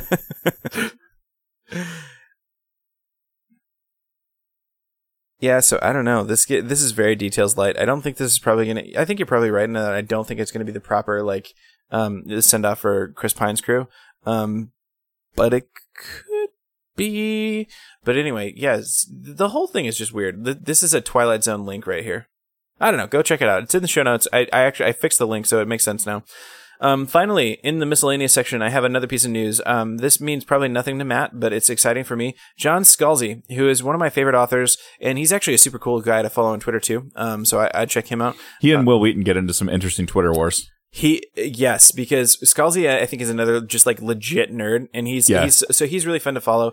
But Wheaton very much respects him and will absolutely flame him every chance he gets. Though a lot of dudes do, especially on Twitter. My other favorite author, Patrick Rothfuss, who did Wise Man's Fear and the Kingkiller Chronicles. I'm trying to bring back the term flaming, by the way. Oh yeah, you can do that. You need to try to, you're not being all homophobic, but like just like, yeah, okay, cool. People used to flame people on the internet all the time, but I don't know why nobody uses that term anymore. Well, now I think they say side eye, but then they don't say that anymore, and so then they were saying shade, and then now now they don't say that even anymore. I think now they say something like reserved terms for side eye and shade, like for like real life experiences. Like now, you can't really throw shade on the internet. Now it's like you got ratioed. That's the thing. Have you heard of that one? That one's a fun one. I had to Google that one. Anyway, so Scalzi, John Scalzi these days is a super good author, and he wrote the most famous of his works is his book Old Man's War. It's a very cool book. It's a sci-fi space thing, and I really really enjoyed it. It's not a super hard read either, so I could super recommend this to you. It is a fun. It's not hard to read, so I should read it. Well, I just mean it's not. Is there pictures too? Paul? Okay, so let's just show of hands who reads most of their books in graphic novel format. I mean, yeah, okay. So, but anyway, no. What I'm saying is like it's not one of those. I guess I said it wrong. What I'm saying is like you don't need to like. This is not one of those like super cerebral like you need to sit down with your like a cup of tea in your good reading chair with your smoking jacket on and really digest the material or something like that. It is just a good fun read. Come on, if I put a smoking jacket on, it's so I can drink brandy. All right. Yeah, perfect. It's a smoking jacket that we drink brandy from. Makes sense. It does make sense. I'm not even making fun. But anyway, this I've really enjoyed this. There's 4 or 5 novels in the series, I think, so far. I'm probably wrong about that, but I think I've read 4 or 5 of them, and they're all really really good, and I really really enjoyed them. And Scalzi has some interesting ideas that he puts in the novels that I think will be fun to see on screen. He also sets up a world that I think will be really cool to see on screen. So I'm picturing like I don't know. Yeah, I don't even want to finish that sentence. I started to say Starship Troopers, but that's not right at all because it's definitely not in that vein. I'll probably check this book out specifically because the trailer for Ready Player One and your recommendation both made me feel like I really needed to read that book, and then I was very, very, very happy that I did. So I will probably pick this up just because this is a different novel for sure. Like this isn't like, I really suggested Ready Player One because like the nerd love that book gets because just purely because I'm not expecting something chock full of fucking Star Trek and video game references and shit like that. Like, yeah, but it's a good solid read and it's not, but I imagine you're going to want to talk about the show when it actually finally happens at some point. So I should probably be at least somewhat familiar with the product. So. Like, Kingkiller Interstellar's my favorite book series, but like I fully acknowledge that you may read that for the first time and think, okay, that's all right. And one of the things I love about that is I've read that book 3 or 4 times a piece now, and every single read through I find some new level of depth to it. This isn't that. Like, it is just a good, like, you can just sit down and enjoy it. Like, it's going to be in the good category, but not necessarily great, but it's a fun read. And I think that they could do something interesting on screen with it. So, as you noticed when you walked in today, I was watching, Austin Powers with my family. As you do. Yeah. The reason for that is because my daughter, Emmy, apparently also watched, Kingsman. The first one Kingsman, at her mom's house. Kingsman, I like. And I was like, well, I was already planning on watching Austin Powers with you. I said, but we should make it like a total, like, humorous British spy, like, marathon kind of thing. So, we're gonna actually finish up the Austin Powers movies and then move into the Kingsman movies. Nice. Because the Kingsman is out on Blu-ray now, the Golden Circle, the new one. Oh, so cool. Totally gonna check that out real soon. All right. So we got a couple pieces of news here that are live music, concert related. Yeah. One is extremely positive. The other one, not so much. So we're going to talk about the positive one first. Dave Grohl kicked somebody in the head. No, not ever. Dave Grohl actually did play, though, in the sleepy little town of Eugene, Oregon. I'm 2 weeks ago. So jealous I didn't go to that show. I actually kind of regret that. Regret it. I'm not kidding you. Yeah, that good? Yeah, it was super good. So, The Struts opened. The Struts are a very, very British, very, very 70s, early 80s arena rock style band. Well, and with a name like The Struts, super fucking fun. Yeah. Lead singer comes out wearing a jumpsuit with tassels everywhere. Like, no shit. Nice. They put on a hell of a show. Foo Fighters take the stage, and okay, I've been to a shit ton of concerts. Mm-hmm. It is extremely rare for a headlining act to show up on stage on time, let alone somewhat early. Wow. And then play for 3 fucking hours. God damn, are you serious? Not kidding you. They were on the stage just before 9 and they played until midnight. Go fuck yourself. I wish I would have gone to that show. It was so goddamn amazing. Dave Grohl literally calls everybody motherfuckers all the time, and it's amazing. He is fucking funny. They break for band introductions, and like every person that gets introduced actually plays kind of like a song. Mm-hmm. Are you very familiar with their most recent record yet? Concrete Gold. Yeah, I was just actually going to say I've been listening to it a lot more. Sunday Rain. It's got so much good stuff on it. Yeah. Sunday Rain, I really like. I think that's the one we talked about because I don't like Taylor Hawkins singing. Yeah, but Sunday Rain is really, really good, and it's my jam. So they lift his drum kit up like on a platform that rises, and he does that song himself. Like, I mean, they're in the rest of them play, but like he's up on this 15-foot fucking high like drum set. Wow. Doing his shit. They break for introductions. He introduces Chris Shiflett, which is their lead guitar player, and he rips out most of Eruption. Oh, nice. Right there, and then plays an Alice Cooper song. But like their audience interaction is just fucking amazing because he literally like he looks out and he's like, and he's talking to Chris Shiflett and he's like, "You're gonna play this song," or he's like, "He's gonna play a song for you. It's by Alice Cooper," and he looks at Chris Shiflett and he goes, "Can I dedicate a song that you're playing to somebody else?" and like Chris looks out and he goes, "Is it that motherfucker in the banana suit out there?" Because there was a dude in a banana suit. And well, that's Eugene. Yeah. And like Dave looks out in the on the floor and he goes, "You're wearing a fucking banana suit." And he goes, "So that's just some shit you had laying around in the house and just decided to wear it to a fucking rock show?" Like what? So they call him out for wearing his banana suit, and as they want to do, yeah. And then he starts talking to this other dude in the front row that's wearing a Rush shirt, and he goes, "Yeah, I go." He goes, "I saw you walking to the show by yourself," and he goes, "And I knew when I saw you that this was going to be a real fucking rock show because you're wearing a fucking Rush t-shirt." And he goes, "Yeah, you're wondering how I saw you. It's because I was sitting in a limo fucking doing blow." which I didn't believe for a minute that he was doing, but you know, it's just one of those fucking things. And then he got into an argument with another dude in the front row about whether or not they'd ever played Eugene. Okay.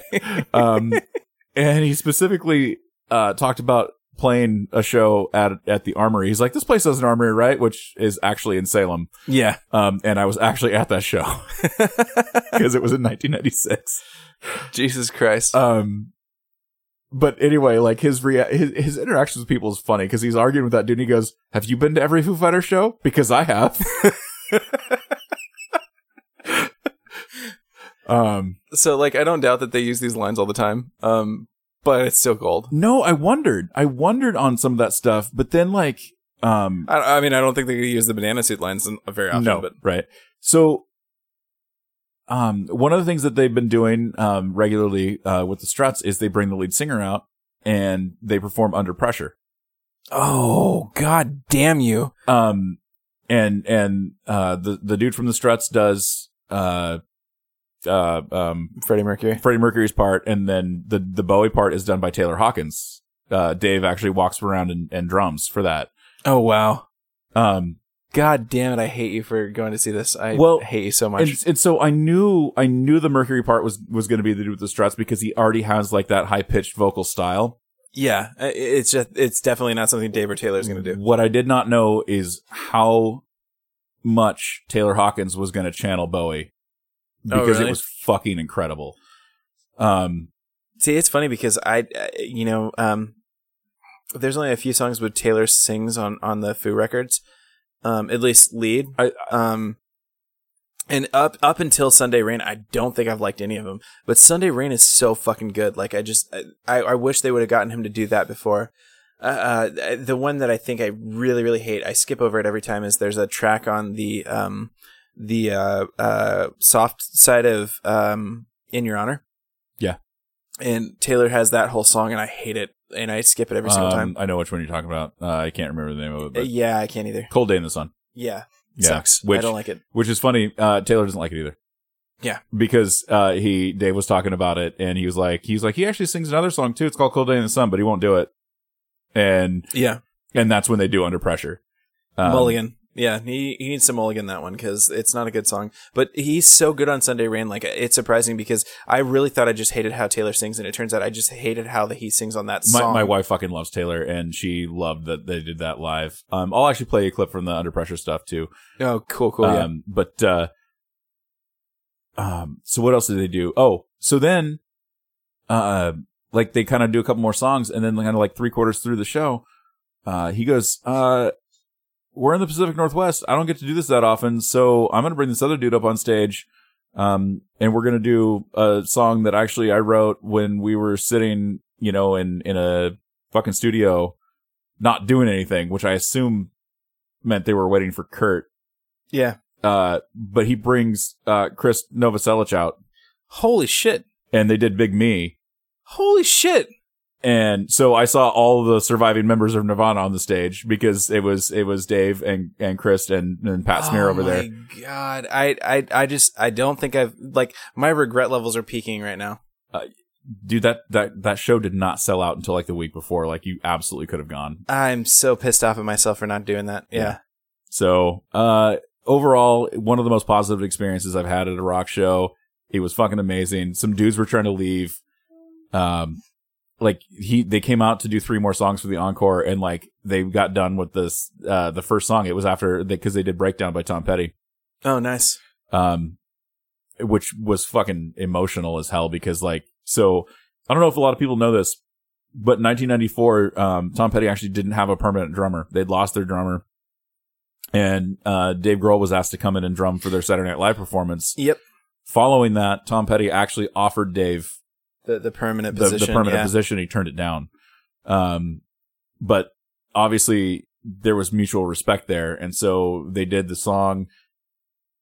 Dave does it as only Dave can. Mm-hmm. And then, you know, right in the song's closing out, like they put a big picture of Tom up on the Tron and shit like that. So wow, nice. And then some dudes were trying to leave. They were getting up to leave, And they were up in like the, probably the 200 level or whatever like that. And he saw him get up and start to go for the exit. He goes, look at these motherfuckers trying to leave early. And like, and then like they kind of like balk at him and like act like they're going to go back to theirs. He's like, no, go ahead. It's fine. And then as they turn around, as they continue to leave, like he kind of turns around and goes, assholes. Like. That's not quite Skywalker level of like humiliation, but it's up there. It was pretty close. Like, so yeah, man, it was a fucking phenomenal show. They're playing again in September at the Moda Center, but the unfortunately, like to get 200 level tickets, you're talking a minimum of 100 a pop for that show. Goddamn. You can get tickets cheaper, but they're up in the 300 levels, and I will not go see a concert at the Moda Center in the 300 level seats. I just won't do it. Yeah, that's fair. So. Okay, well, now that I'm full of bucket of regrets, let's go on to somebody else who's full of regrets right now. Well, is he? Hopefully. Well, I hope so. Well, I mean, we talked about this before the show. Okay, so Queens of the Stone Age, one of my favorite bands, Josh Homme, also, you know, tangentially related to Dave Grohl and the Foo Fighters because Dave drummed for him for a while. Dave drummed for them for a while, and most notably on the record Songs for the Deaf. Josh Homme just kind of kicked a chick in the face this last week or two. She's a photographer. She's unabashedly kicked her in the face. She's taking pictures, and he kicked the camera. But you know, like 5 seconds of cause and effect. Like this is like a move a 5-year-old would make, and like I didn't kick her in the face. I kicked a camera that also is directly on her face, and you know, slammed into her face. So he kind of kicked a chick in the face. And anyway, we got a link in the show notes, and it's kind of, you watch it, and it.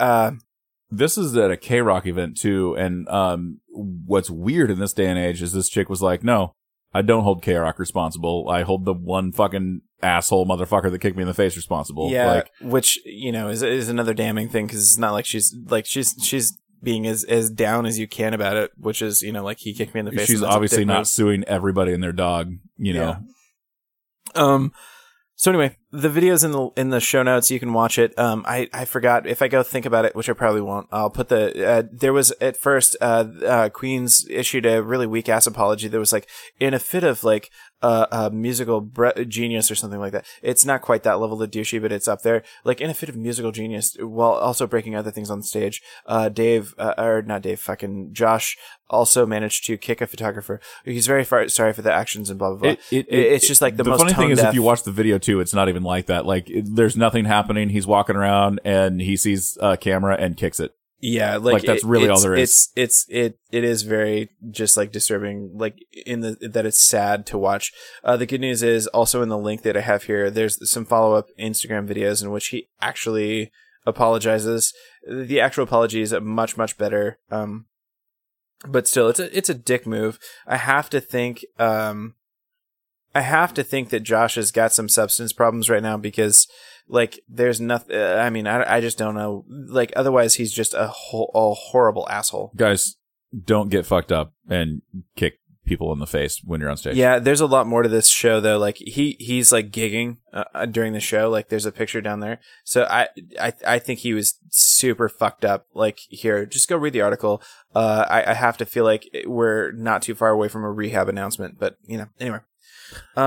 Let's talk some wrestling. We got a little bit of wrestling. We only have one news story here, although this is a big one, guys. We'd have more, but there was a pay-per-view on Sunday and nobody watched it. Nope.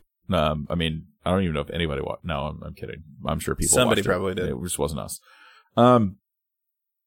So this was. Let me actually look at the date real quick before I start talking because I know that there was a specific date that this happened. Come on, open the link, you fucker. WWE.